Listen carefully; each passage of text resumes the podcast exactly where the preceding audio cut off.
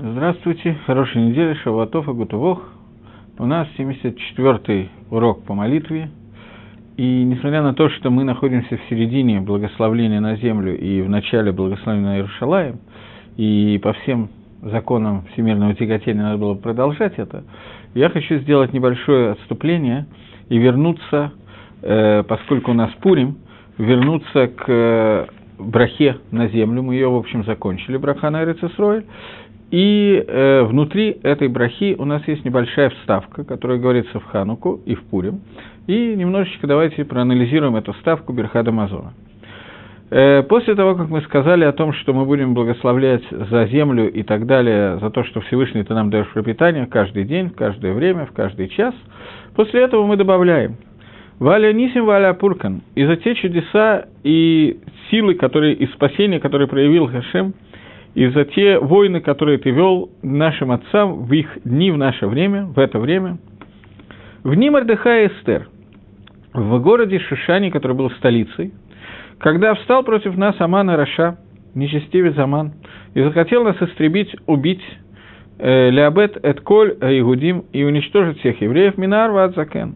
От мала до велика, будем переводить так, от э, ребенка до старика, Тафа Нашим, и детей, младенцев, и нашим, и женщин, бьем ахат в один день. Бешлаша сарлхода шнейма саргу хода шадар.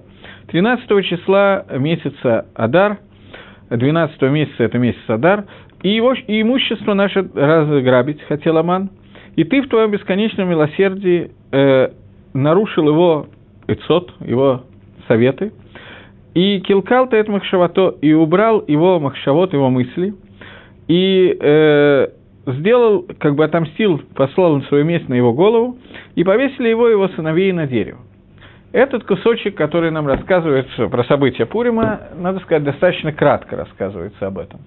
Ну, я думаю, что поскольку Магеллат Эстер э, читали все, то я не буду подробно на ней останавливаться, хотя хочу несколько слов о Пуриме сказать. Я думаю, что у вас было много занятий о Пуриме, поэтому я хочу остановиться на нескольких, на нескольких вещах.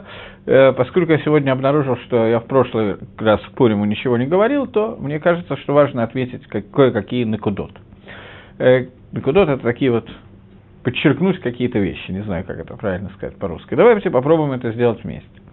Значит, первое, на что я хочу обратить ваше внимание, на то, что события Пурима, изложенные в Могиле, в Танахе, они изложены очень коротко, и нигде не указано какое-то влияние Творца на эти события.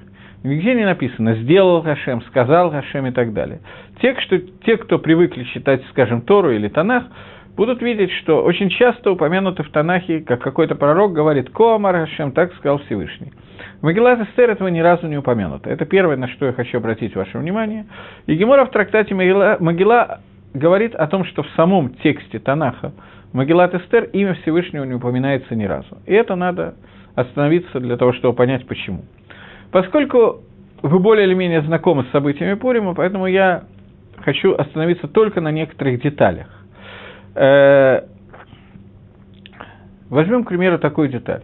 «И было в дне Хашвироша когда на третий год царствования Хашвирош сел на престол, и было в это время устроил э, пир для своих подданных. Я задам простой вопрос. Э, на третий год царствования написано в Могиле, что Ахашвирош сел на престол. А что он делал до этого? Первые три года своего царствования. Он сидел на табуретке, на стуле, стоял. Что означает, что в это время он сел на престол? Нашими Мифоршим Мидраш говорит о том, что на третий год царствования Хашвироша он сделал какой-то новый трон, которого раньше не было. Рассказывается в наших комментариях о том, что до Хашвироша его предшественники, был Шацар, Новоходоноцар, два из его предшественников, они делали пир, посвященный тому, что по их расчету прошло 70 лет со времени разрушения храма. И когда они делали этот пир, то на этом Перу происходили различные события. Дело в том, что во время разрушения храма Навуходоноцар он украл, забрал, завоевал, не знаю, как лучше какое слово употребить, разграбил. Из храма очень много э, килим и так далее, всяких храмовых инструментов, в том числе трон, который был изготовлен Шламу Амелахом. Трон Шламу Амелаха – это был такой очень необычный трон, который, которому вели несколько ступенек, И на этих ступеньках, я не помню, может быть, я об этом рассказывал, я не знаю. И об этих, на этих ступеньках, каждый из них, ступеньки были высокие, у каждой из них стоял какое-то животное. Например, на первой ступеньке стоял лев. Когда Шламо подходил к этой ступеньке, то лев поднимал лапу, Шламо становился на эту лапу, и лев лапы переносил его на следующую ступеньку и так далее. На каждой ступеньке что-то подобное происходило. И когда Навуходоносор хотел сесть на трон Шламо, он посчитал, что исполнилось 70 лет со дня разрушения храма, и хотел устроить пир по поводу 70-летия со дня разрушения храма. Этот пир э, кончился тем, что он хотел зайти на ступеньки трона и сесть на трон Шлама Амелаха.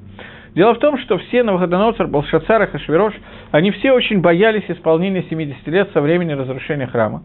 Почему? Потому что было предсказано пророками, Хескелем, Даниэлем, Даниэль прочитал, так объяснил эту фразу из Хескеля, что через 70 лет после разрушения храма храм будет восстановлен, и Вавилонская империя падет – Поэтому они очень боялись этой даты и надеялись, что это пророчество может не сбыться. Поэтому они внимательно следили и считали, когда же кончатся эти 70 лет, и устраивали пиршество в тот момент, когда по их расчетам это время закончилось.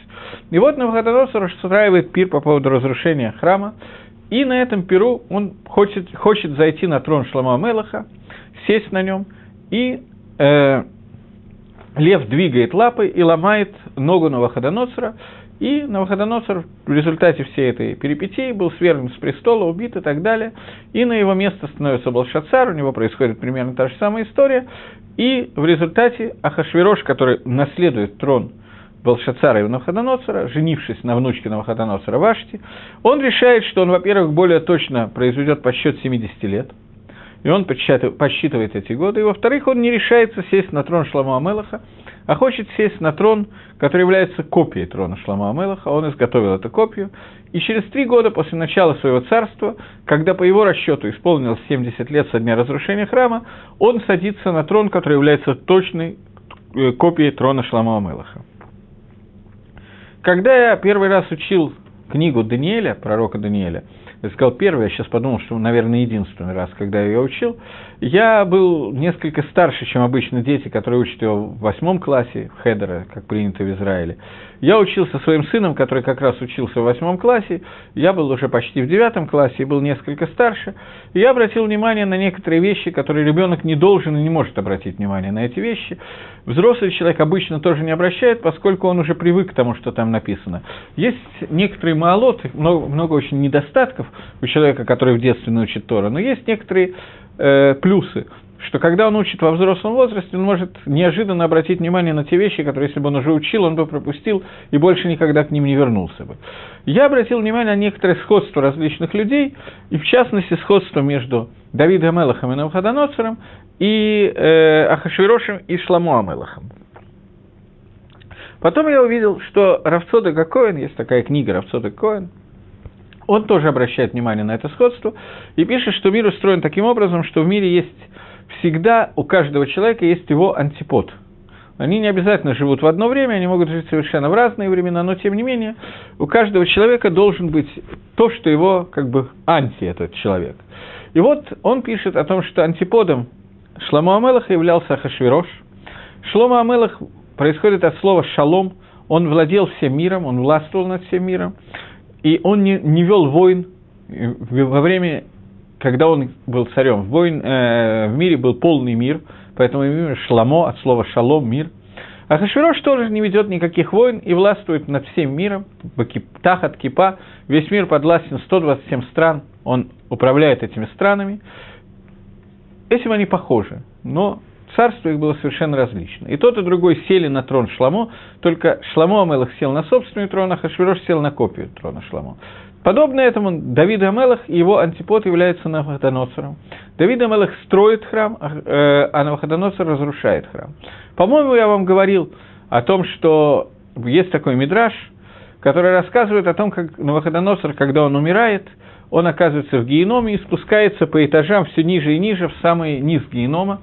И когда он доходит до самого низа, то он встречает там своего предшественника Санхерева, который сделал войну с Иудеей для того, чтобы разрушить храм, но не смог этого сделать. И Санхерев его спрашивает, за какой авейру ты сюда попал на Ваходоносор. Тот отвечает, что вроде я ничего особо плохого такого не сделал. Отвечает Санхерев, нет.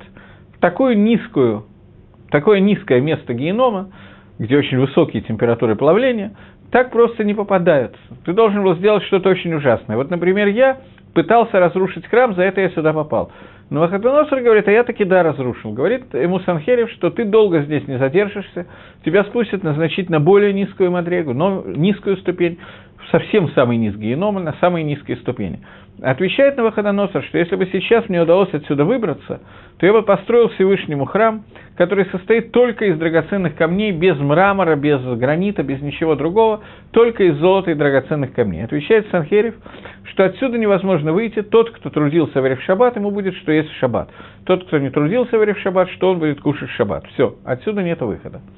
Но Мидраш, который рассказывает это, этот Мидраш говорит о том, что э, Новоходоносор, они находятся в геноме, то есть в месте, где нет вранья, перед лицом Всевышнего. Но Новоходоносор не обманывал, он говорил «деврей эмет», слова правды, что если бы он мог отсюда выйти, то у него есть возможности построить храм, который по своему уровню, духовному и материальному, будет выше, чем уровень того храма, который построил Давид Гамелах. Но только разница в том, что у него эта возможность была, но теперь он не может это сделать. Он припрятал на земле количество алмазов, достаточно для того, чтобы только из алмазов построить храм, но построить ему не удастся. До того, как он был на земле, до того, как он попал в геном, он мог это сделать. Сегодня это невозможно. А Хашвирош, он становится анти Шлома Амелах.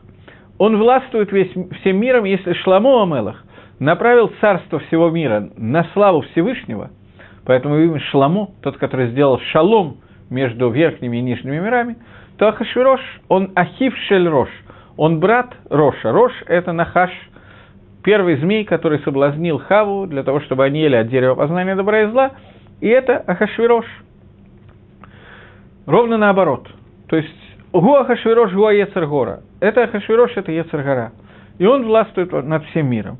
Если Шламо Амелах, его время, это было золотой век такой, когда властвование Ецергары практически не чувствовалось, то сейчас ровно наоборот. И это то, что описывается, это то, что происходит, когда Швирош сел на царство, цель царствовать на трон подобие трона Шламу Амелах. Когда Хашвирош садится на этот трон, то говорит Мидраш, что он надел на себя одежды, самые разные одежды, одежды какие-то мишуним, и говорит Мидраш, что это были одежды Каэн Гадоля. Во время, когда Новоходоносор завоевал храм, кроме того, что он забрал, я не знаю, Минару, золотой жертвенник и так далее, он забрал с собой одежды Коэн Годеля, которые хранились в хранилище Навуходоносора в Бавеле, и в дальнейшем их надел Ахашвирош, и сидел и пил вино из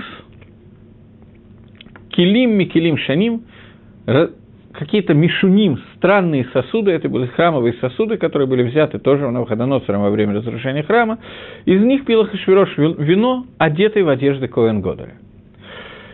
Коэн Годель – это человек, сами одежды которого, когда он их надевал, искупляли весь народ Израиля за различные оверот, которые сделаны были народом Израиля. Не будем сейчас ходить, какая одежда за что искупляла, это описано в Мидраших, в комментариях, но это те одежды, которые одела Хашвирош, и те одежды, про которые написано, что Зар, коров и Емат.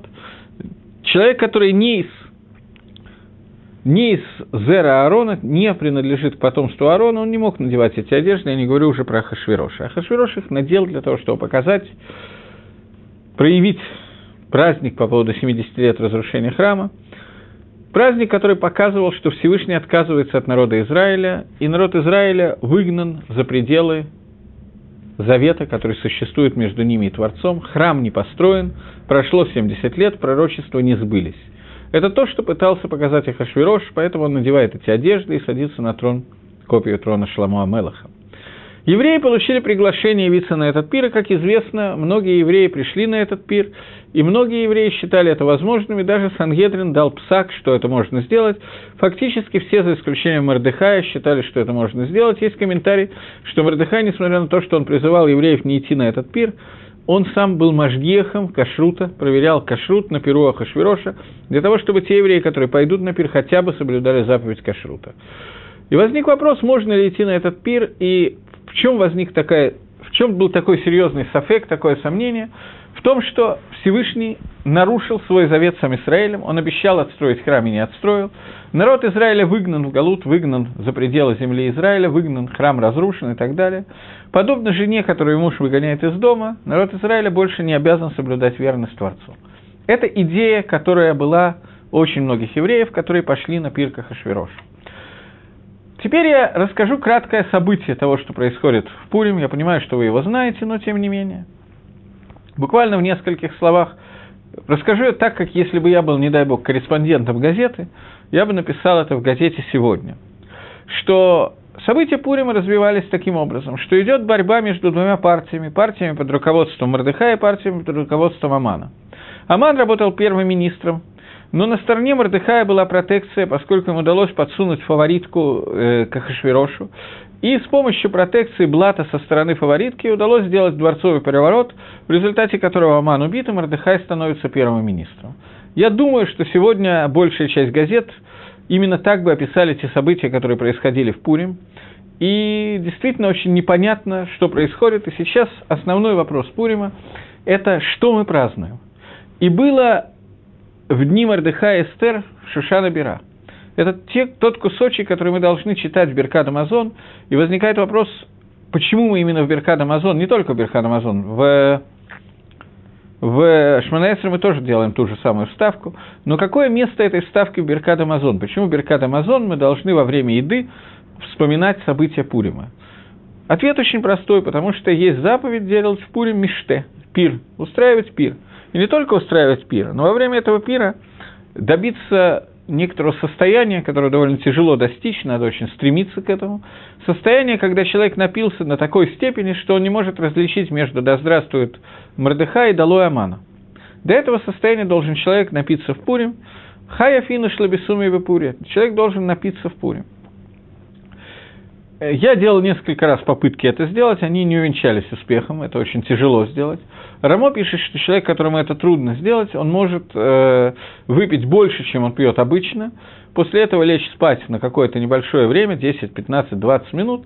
Во время, когда человек спит, он не может различить между Мордыхаем и Аманом, поэтому он выполняет миссу для того, для кого трудно сделать эту мицу иначе. Но я знаю, что есть много народу, который следит, чтобы именно эта мицу была сделана Мигадрин, Минга Мигадрин, самым лучшим способом, не только в Пурим, готовятся в течение ближайших двух недель к Пуриму, репетируют и так далее. Но, тем не менее, такая митсва существует, и поэтому в Берхад Амазон появилась ставка, посвященная Пуриму, поскольку Хаяф и нашла Бесума и Пури. Человек должен сделать сауду в Пурим. Суда делается не вечером, а утром после чтения Могилы, обычно после чтения Минхи. В этом году для жителей Иерусалима это можно делать до Минхи, поскольку это пятница, и после Минхи нельзя делать суду, поэтому это обычно делается раньше. Для других людей нужно помолиться Минху и только после этого делать трапезу. Но в трапезу нужно попытаться дойти до состояния, когда мы не можем различить между Барух Мардыхай и Арур Гаман. Окей, Бацлох. Теперь надо только понять, в чем состоит эта митсва и что вообще мы празднуем в Пурим. Два вопроса, которые мы задаем. Можно увеличить количество вопросов, поскольку ответы будут очень похожи на все эти вопросы. Это единственный праздник, который мы празднуем самым нелепым образом, который можно себе придумать. Мы надеваем на себя маскарадные костюмы, причем не только костюм Мордыхая, Эстер, Хашвироша, Гамана и так далее. Некоторые дети и взрослые одеваются в гориллу, некоторые в солдаты израильской армии, некоторые в моряка, который тащит пулемет, как у Блока, еще кого-то и так далее. И не очень понятно, какой смысл надевать на себя маски – и, и маскарадные карнавальные костюмы, чем это помогает отметить праздник Пурим. Таким образом, я задал несколько вопросов, которые существуют. Это вопрос, что именно мы празднуем в Пурим. Вопрос не такой простой. Если мы говорим о спасении еврейского народа, как обычно принято отвечать, отвечать на этот вопрос, то это не очень понятно, потому что спасение еврейского народа было неоднократно. И именно здесь, именно в Пурим, мы его отмечаем таким странным образом. Это раз. Два, почему спасение еврейского народа надо отмечать, напившись до поросячьего визга. Это два. Третье, какое отношение к Пурим имеют карнавальные костюмы. Ну, пока ограничимся, поскольку я ограничен во времени. Если у меня будет время, то продолжим чуть-чуть дальше. Это несколько вопросов, которые возникают, связанные с Пурим, и мы пытаемся дать на них ответ.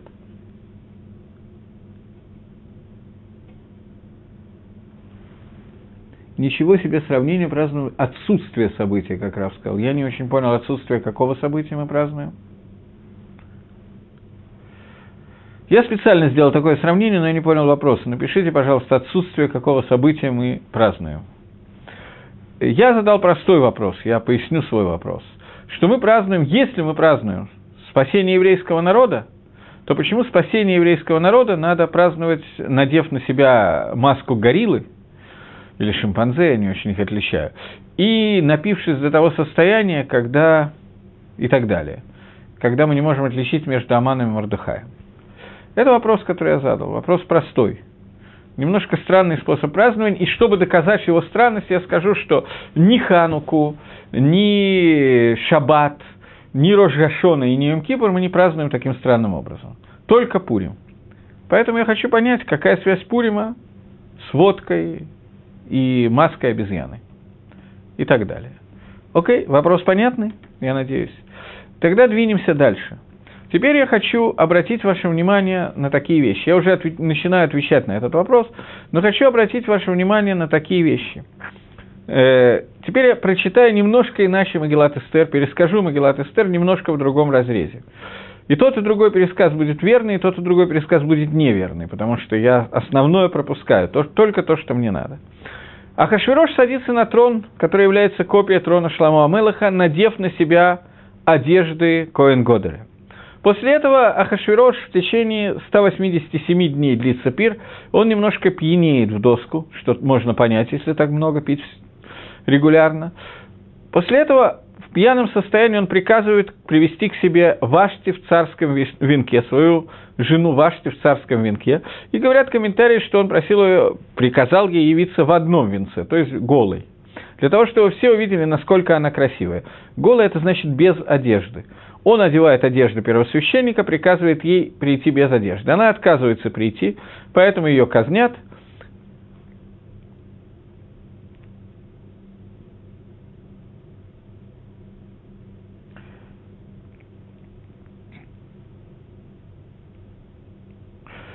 Вопрос, который мне задали, это скорее усиливает твой вопрос. Э, вопрос такой, Гитлера, наверное, можно назвать вторым Аманом. Можно ли фактически считать 9 мая Пуримом по поводу спасения еврейского народа от истребления в 20 веке? Э, я думаю, что уже дан ответ на мой вопрос. Нету заповеди праздновать 9 мая, надев на себя карнавальные одежды и напившись до состояния, когда мы не можем перепутать Гитлера с Мордыхаем. Нету такой заповеди. Почему? В чем разница? Почему именно Пурим? Это и есть фактически мой вопрос. 9 мая мы празднуем День Победы над Германией. В Пуре мы празднуем что-то другое. Я и пытаюсь понять, что мы празднуем в Пурим сейчас. Это и есть основной вопрос, который я задаю. Э, так вот, э,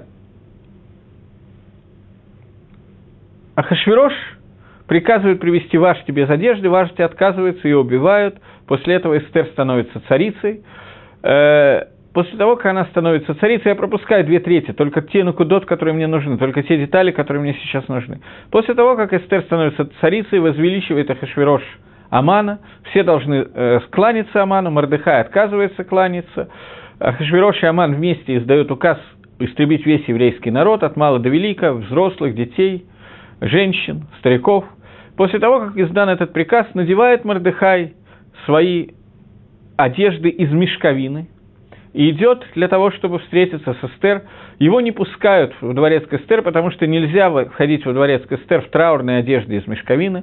Обратите внимание, опять одежды, одежды. После этого Эстер посылает Мордыхаю одежду, чтобы он переоделся и пришел. Он отказывается принять одежды, не переодевается. Ну, дальше. Окей. Мы празднуем спасение евреев от врагов. Только непонятно, почему евреи защищаются только потому, когда им разрешают защищаться. Двинемся дальше. Э, после того, как э, Мордыхаю Эстер присылает одежды, он отказывается принять и остается в одеждах из мешковины. Обратите внимание, еще несколько раз встречается слово «одежда». После того, как э, Мордыхай э, приказывает Эстер пойти к Ахашвирошу и просить за еврейский народ, э, Эстер устраивает у себя пир, но для того, чтобы устроить у себя пир для Ахашвироша, она идет к Ахашвирошу, сказано, и надела Эстер царские одежды. После этого э, После первого пира Эстер Ахашвироша бессонница, он вспоминает о том, что Мордыхай спас ему жизнь и так далее, хочет наградить Мордыхая, награду, которую он дает, совсем не та, которую ждал Мордыхай, ему дается награда то, что ему прокатят на царском коне по улицам города, одетого в царские одежды. Приходит Аман, чтобы одеть Мордыхая в царские одежды, одевает его в царские одежды, Мордыхай снимает мешковину, одевает царские одежды, ездит по городу, возвращается, снимает царские одежды, после этого надевает мешковину, Обратите внимание опять, сколько раз употребляется слово «одежда».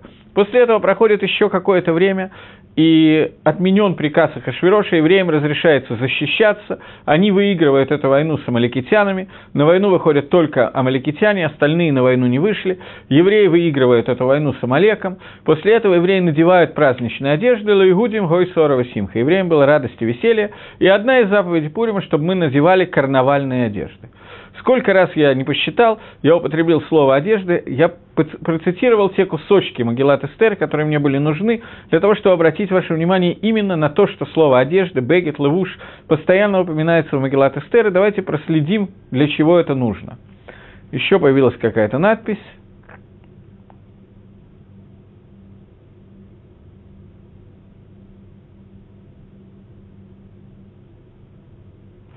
Я не до конца понял, что меня спросили.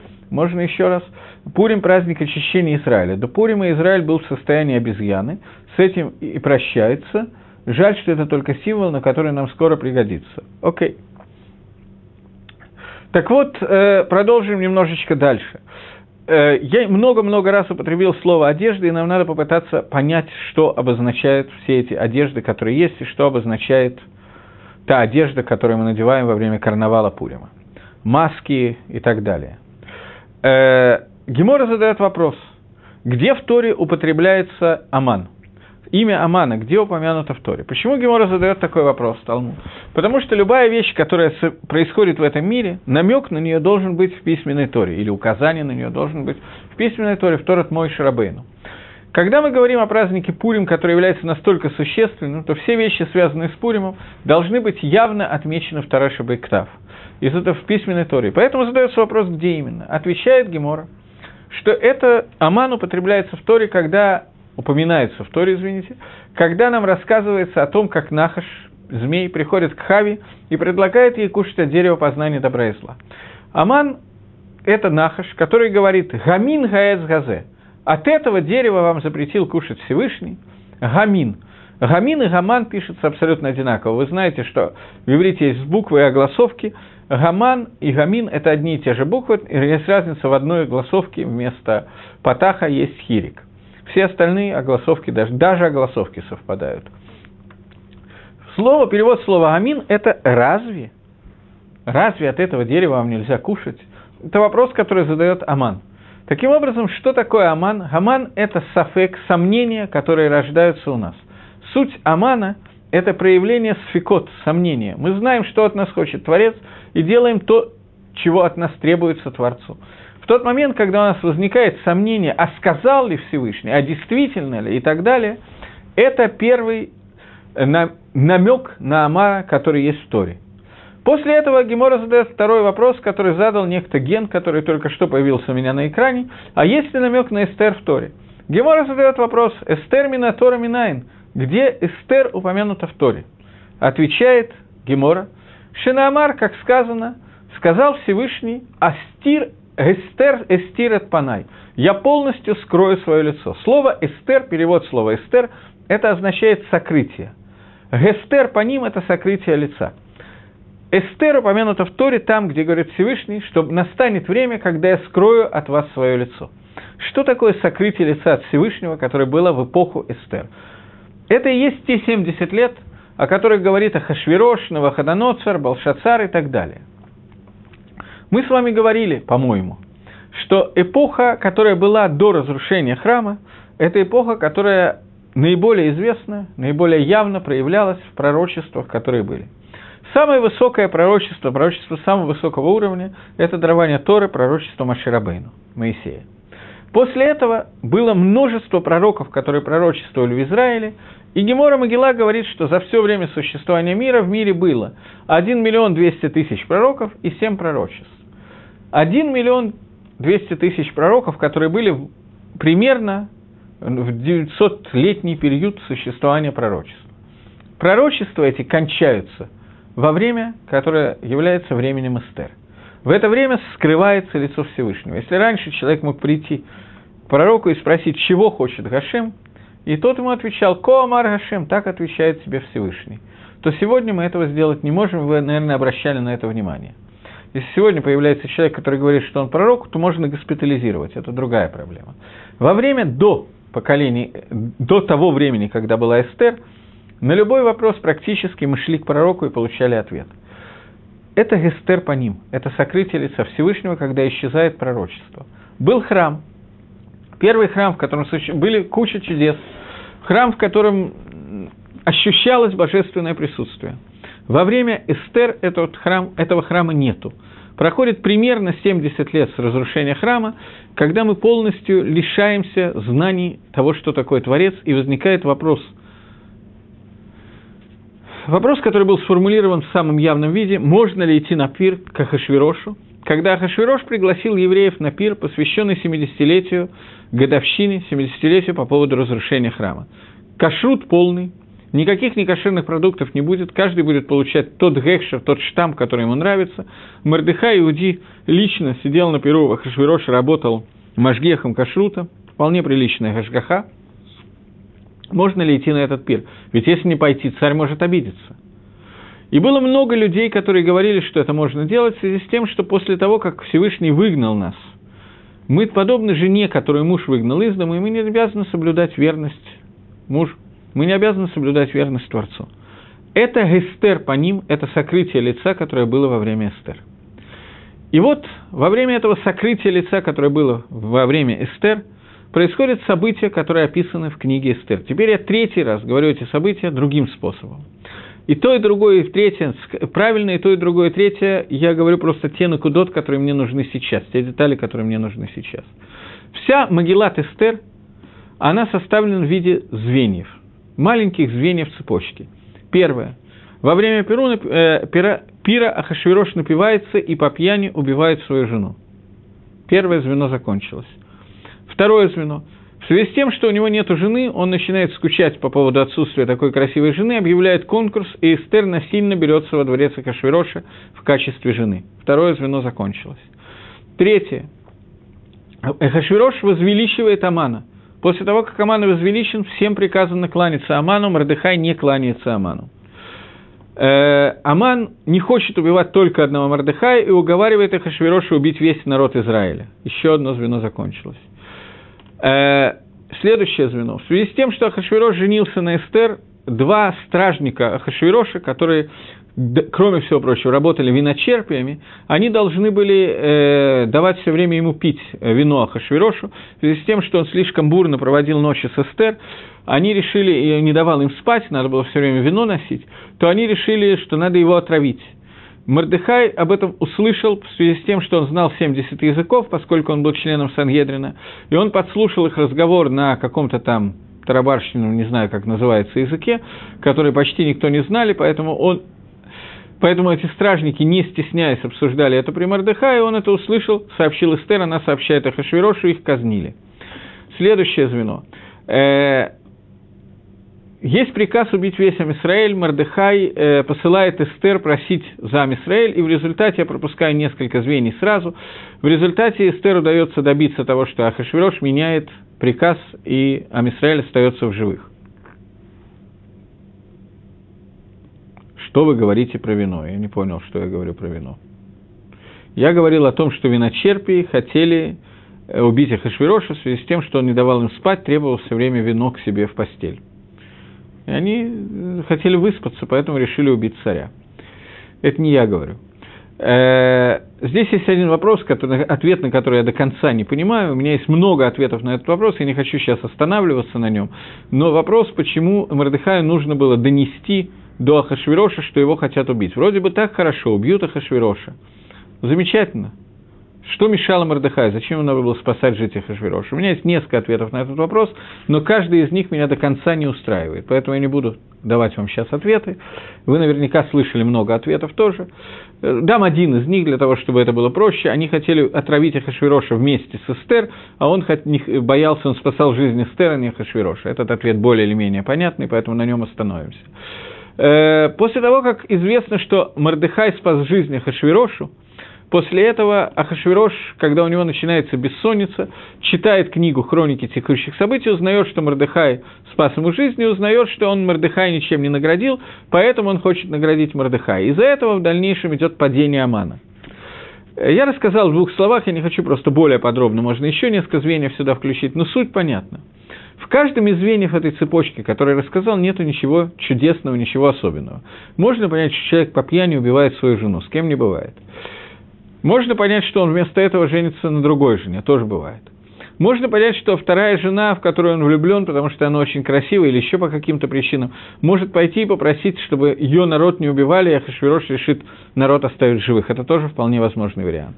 Итак, каждый из этих вещей вполне понятны.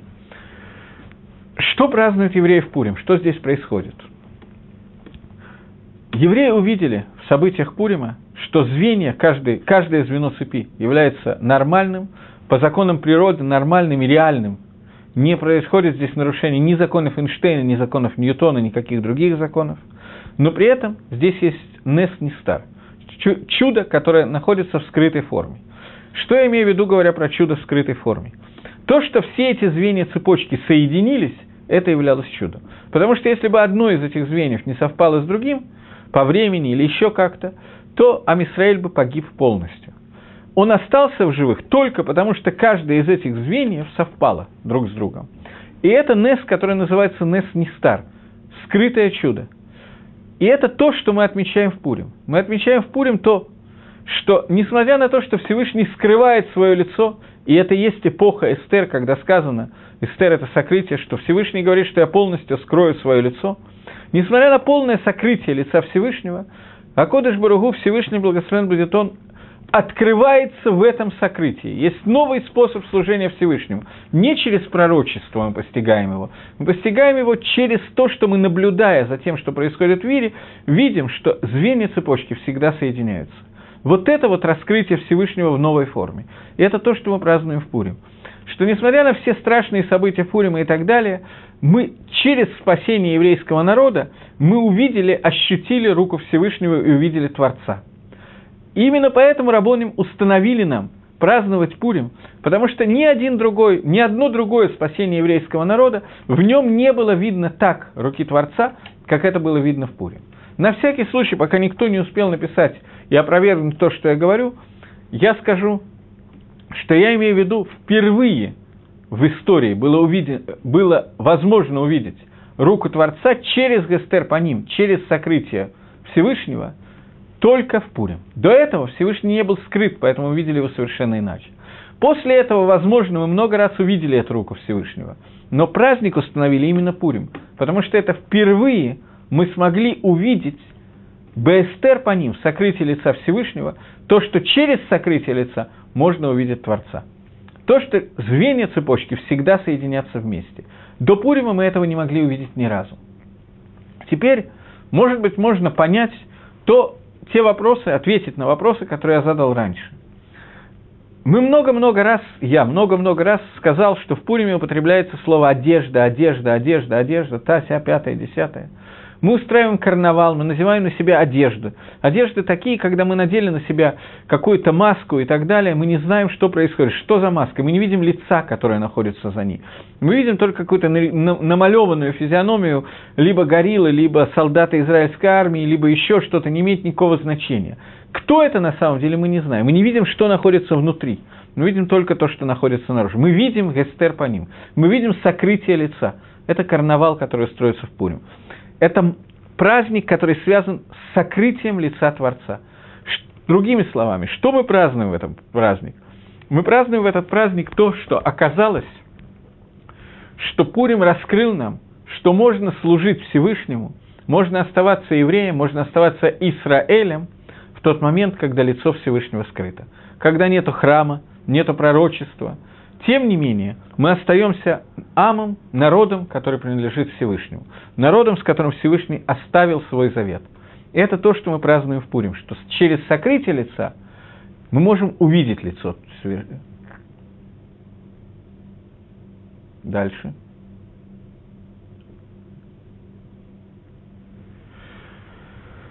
Окей, пожалуйста. Э, так вот, возвращаясь немножечко дальше, мы увидим еще одну вещь.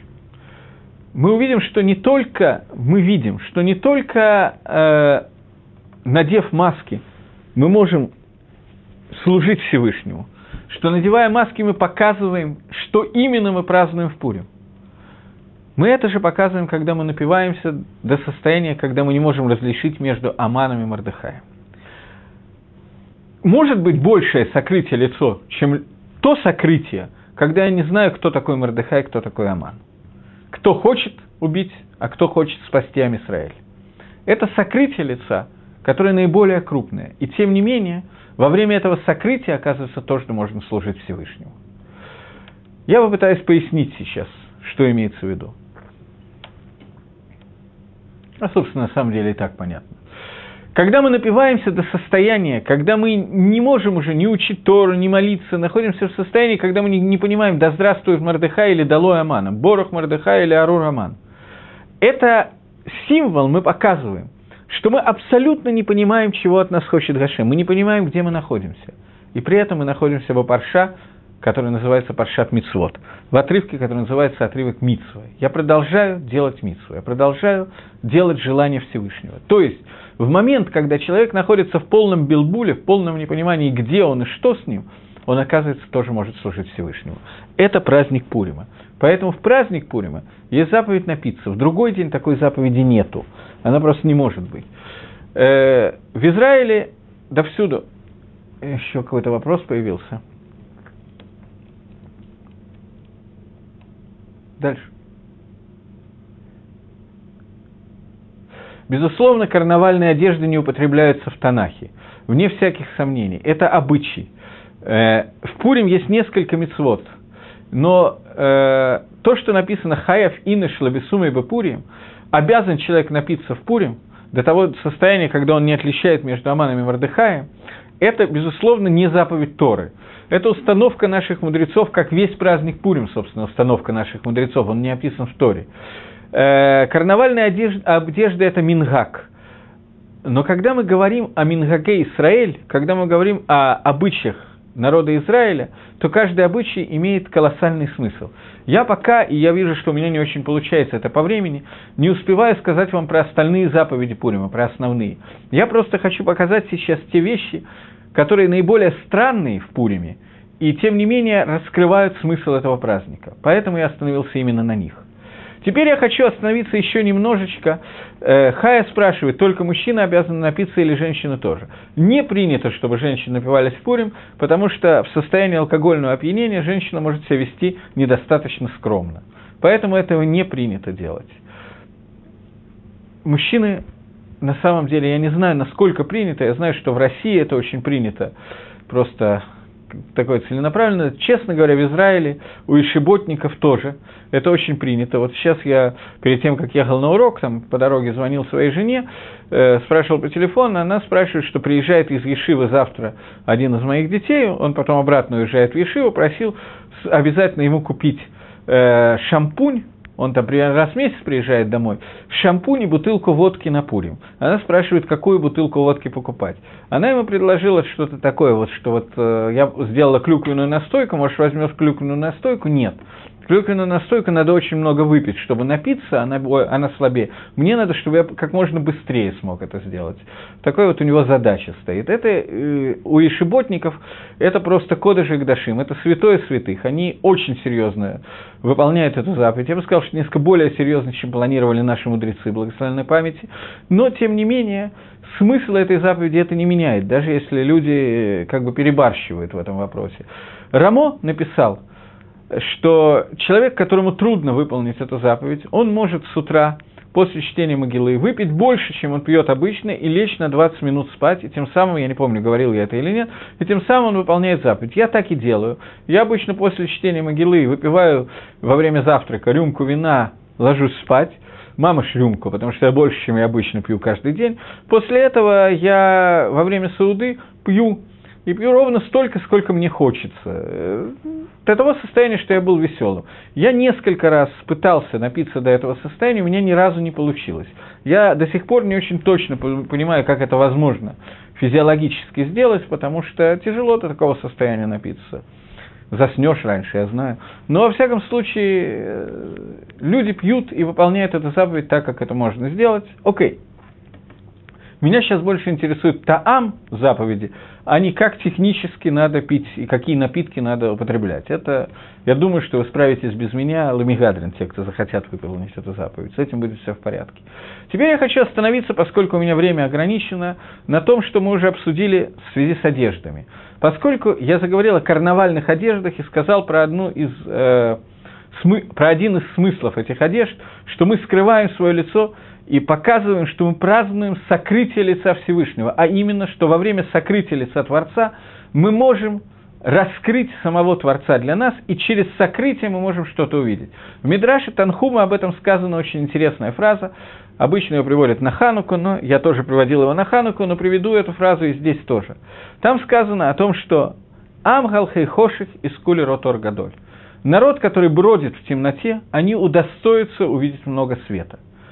Поэтому Пурим называется, про Пурим сказано, Иудим говорится Орова Симха. Для еврея было Орова Симха, свет – евреев настал свет. То есть именно из темноты можно увидеть наибольшее количество света. Когда мы находимся в месте, где есть очень много света, то ощутить этот свет очень трудно. Например, сейчас, когда э, я даю этот урок, то он меня светит некоторое количество прожекторов и очень меня слепят. Так видеть достаточно тяжело, это я на всякий случай так. Но когда мы находимся в темноте, из темноты видно значительно лучше. Поэтому евреи, которые находятся в состоянии эстер по ним, оттуда увидеть лик Всевышнего, я не знаю, как лучше это сказать. Понятно, что Всевышнего нет лица и так далее, но увидеть свет, исходящий из Творца, легче всего из темноты. Поэтому говорит Мидраш Танхума, что народ, который блуждает в темноте, удостоится увидеть много света. Это то, что мы отмечаем в Пурим. Это Орова Симха, это тот, тот свет, который мы отмечаем. Теперь я двинусь немножко дальше. Обратите внимание, что Ахашвирош одел одежды Каин Годеля – После этого еще одежда, еще одежда. Эстер надевает царские одежды. Одежда Мордыхая, он меняет их несколько раз. И все это описывается многократно и так далее. И после этого мы одеваем наши карнавальные одежды. Давайте попытаемся немножко коснуться понятия одежды. Что это такое? Что такое одежда, о которых идет речь? Для того, чтобы заговорить об одеждах, я хочу вначале э, коснуться одежд, которые впервые упомянуты в Торе. Я уже несколько раз вам говорил, я уже несколько раз вам говорил, что когда мы говорим о каком-то мусаге, каком-то понятии, которое в Торе употребляется впервые, то в этот э, момент мы сталкиваемся с наиболее ясным объяснением этого понятия. Что я имею в виду? В первый раз в Торе одежды меня спрашивают, как можно понять реально, что в Эстер по ним легче увидеть свет Творца. Э, я не сказал легче, я сказал, что можно увидеть больше света. Когда мы общаемся с Навиим, с пророками и так далее, зная, что хочет Всевышний, не ощущая сокрытия Всевышнего, не находясь в удалении от Творца, нам значительно проще соблюдать мисвод и делать э, то, что от нас хочет Гашем. Но функция человека в этом мире – это осветить имя Всевышнего в самых темных местах этого мира. Поэтому чем мы больше удалены от Всевышнего, тем больше мы можем приблизить эту темноту к Творцу. Я приведу пример.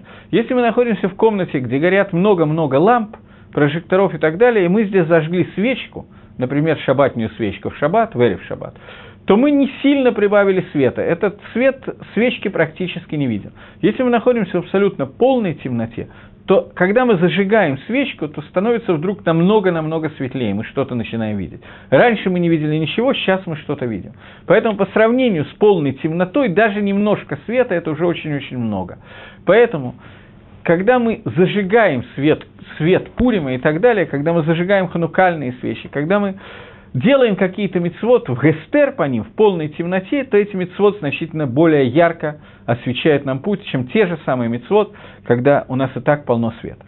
Так вот, вернемся к одеждам, о которых я говорю. Впервые слово «одежды» в Торе, и поняв это, мы поймем мусак, понятие одежды, употреблены в тот момент, когда сказано, что Адам и Хава ели от дерева познания добра и зла, и после этого увидели, что они раздеты и застеснялись. До этого сказано, что они были арумим, раздеты, велоид башишу, и они не стеснялись. После этого они стали стесняться.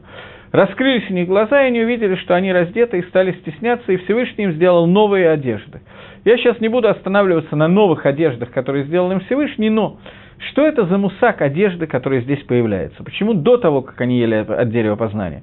Им не нужны были одежды, и что изменилось? Почему сразу после этого им понадобились одежды?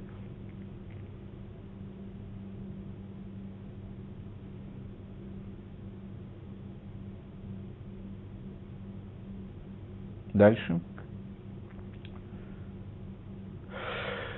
Ой, мне задают вопрос, почему, если в Пурим считается, что нет запрета на Лойл Бош, то Хазаныш был против этого? Лойл Бош – это запрет на надевание э, мужчине женских одежд, а женщины мужском. Мне задают вопрос, почему Хазаныш был против этого, и когда в Пурим пришел к нему в гости папа с мальчиком, пяти лет, и мальчик был в женской одежде, то Хазаныш сказал, разве это называется воспитание детей? Я не говорил о том, что нет запрета в Пурим надевать мужчине женской одежды и женщине мужской. Такое мнение существует. Есть шутим на эту тему. Хатам Сойфер так пишет. Нужно понять, почему. Я не планировал говорить на эту тему, я планировал говорить об одежде вообще, но действительно есть мнение – что в Пуре можно надевать мужчине женскую одежду и наоборот, несмотря на то, что это запрет Торы. С чем это связано? Это связано с тем, какая гагдара, какое определение понятия одежды. Есть гемора в трактате Шаббат, которая говорит о том, что, э, о том, что в Шаббат, не, в Шаббате гемора, которая говорит о том, что есть запрет на одежду, которая называется килаем, шатнес, льняная одежда вместе с шерстяной одеждой. Но махрейх суд, люди, которые хотят продавать одежду и надевают на себя одежду из льна и шерсти вместе, чтобы показать, как она красиво сидит, то им можно это делать. Почему? Потому что это не одежда. Я сейчас надеваю на себя как на вешалку, а не как на одежду. Почему? Потому что одежда это то, что греет, то, что э, делает меня более важным и так далее. Но когда я использую себя для этой одежды, чтобы показать, какая она хорошая, как она на мне сидит, то это не называется, что я надел одежду, поэтому я не нарушил заповедь Килаем. Так говорит Гемора в трактате Шаббат.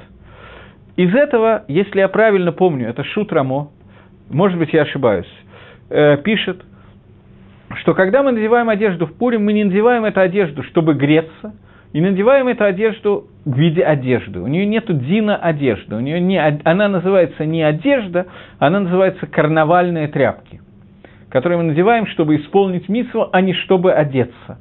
Поэтому есть мнение, что поверх мужской одежды можно одеть женскую одежду, потому что я уже одет, мне не надо греться, и поэтому нет проблемы в надевании другой одежды. Это поскольку это не одежда. Такое, такое мнение есть. Это не очевидно, поскольку это хидуш. Это новая вещь. Пшада пашут, обычное объяснение, это то, что не нужно надевать, э, нельзя надевать одежду. Из-за из карнавала, который устроен в Пурим, несмотря на все таамим, на все смыслы, которые я вам только что сказал, тем не менее, нету такой заповеди одеть женскую одежду. Ты можешь э, устроить карнавал другим способом. Поэтому Хазаныш был халек на этот шут. Рамо, если я правильно помню, и считал, что этого делать нельзя, он спорил с этим. Поэтому он сказал, что это не называется хинухом, это не называется правильным воспитанием, когда ты обучаешь ребенка нарушать заповеди Тору. Что? Рамо Симан Тафрейш Цадивав.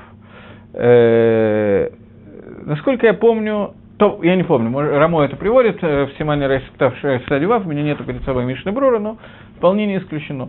Так Хазаныш на этот шут, это, Макор этого шут Рамо. Рамо, может быть, написал в Шульханорахе то, что написал в Шуде. По-моему, он в Шульханорахе написал Ешамрим, если я правильно помню, но я могу ошибиться.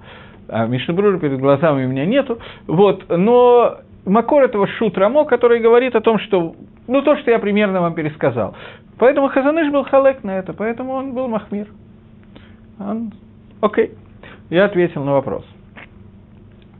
Давайте вернемся и двинемся немножечко дальше. У нас уже очень мало времени. Э, одежды, которые проходят через весь Пурим, и одежды, которые надевали Адам и Хава. Возникает вопрос, почему Адам и Хава не стеснялись до того, как ели от дерева, и стали стесняться после этого? Что такое понятие буша, стыд? Понятие буша связано с тем, что человек ощущает несоответствие тому, что с ним происходит, то, как он выглядит, тому, как он должен выглядеть. Адам и Хава до того, как ели от дерева познания добра и зла, у них не было никаких проблем, а им нечего было стесняться. После того, как они ели от этого дерева, они нарушили заповедь Творца. Они находились в Ганедане, в месте, где они находились, они не соответствовали этому месту в том виде, в котором они там, там находились. Поэтому им понадобились одежды, и Всевышний делает им одежды. Сегодня человек может находиться без одежды в ванной комнате, в микве и так далее, и не стесняться этого, потому что это нормально. При этом, когда он выйдет на главную улицу города, в том же самом одеянии, в котором он был только что в микве, в бане, и окажется там абсолютно голый, то некоторые люди немножко начнут чувствовать себя неуютно. Почему? Потому что они ощущают, что то состояние, в котором они находятся здесь, неверно, оно не соответствует месту. И это одежды, которые существуют в Пурим. К сожалению, я вижу, что я просто не могу полностью закончить это, эту тему.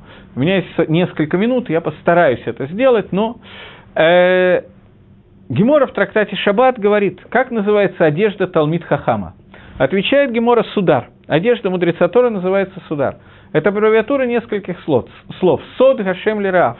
Тайны Всевышнего тому, кто его боится. Одежда Талмит Хохама называется суда. Талмитхохам, у которого есть пятно на одежде, говорит Гемора Хаяв Мита. Талмитхохам, у которого пятно на одежде, он повинен в смертной казни, он нарушает, он не может так одеваться. Само слово «бегет» – одежда – происходит от слова «ливгот» – «богет». «Богет» – это обман. «Бегет» – «богат» – это обманывать. Бегет – это одежда, и богет – это тот, который обманывает. Одежда – это то, что скрывает мою суть и обманывает. На меня смотрят, видят галстук, белая рубашка и так далее, думают, приличный человек, а на самом деле никто не знает, что там внутри.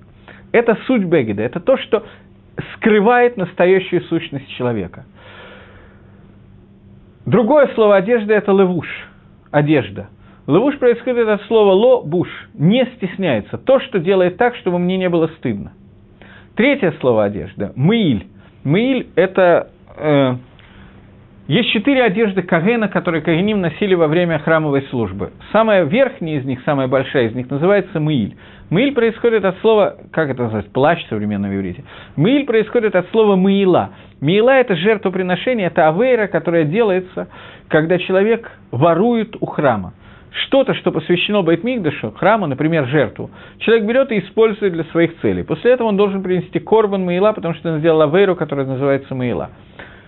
Э, нет, Маиль не только у первосвященника, у любого... А, Маиль, окей.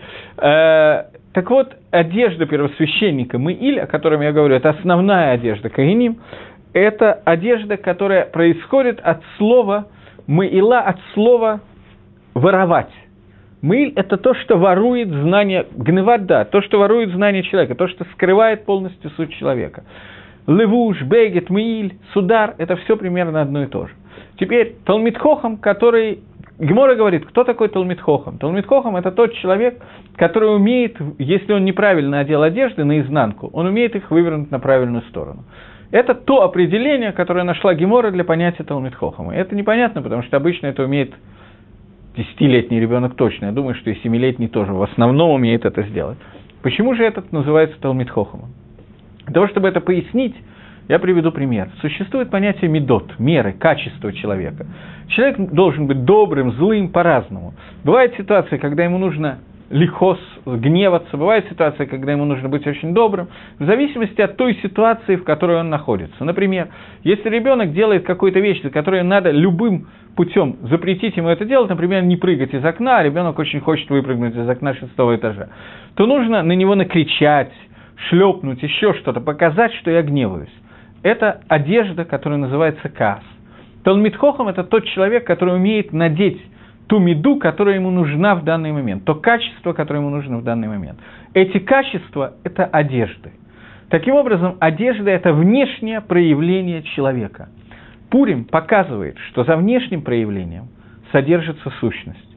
Это карнавал, это те события одежд, которые произошли – ну, я немножечко закончу, наверное, в следующий раз, потому что сейчас я не успеваю. И Пурим Самех, выполните все митцвы Пурима, остальные митцвоты, надеюсь, вы знаете сами.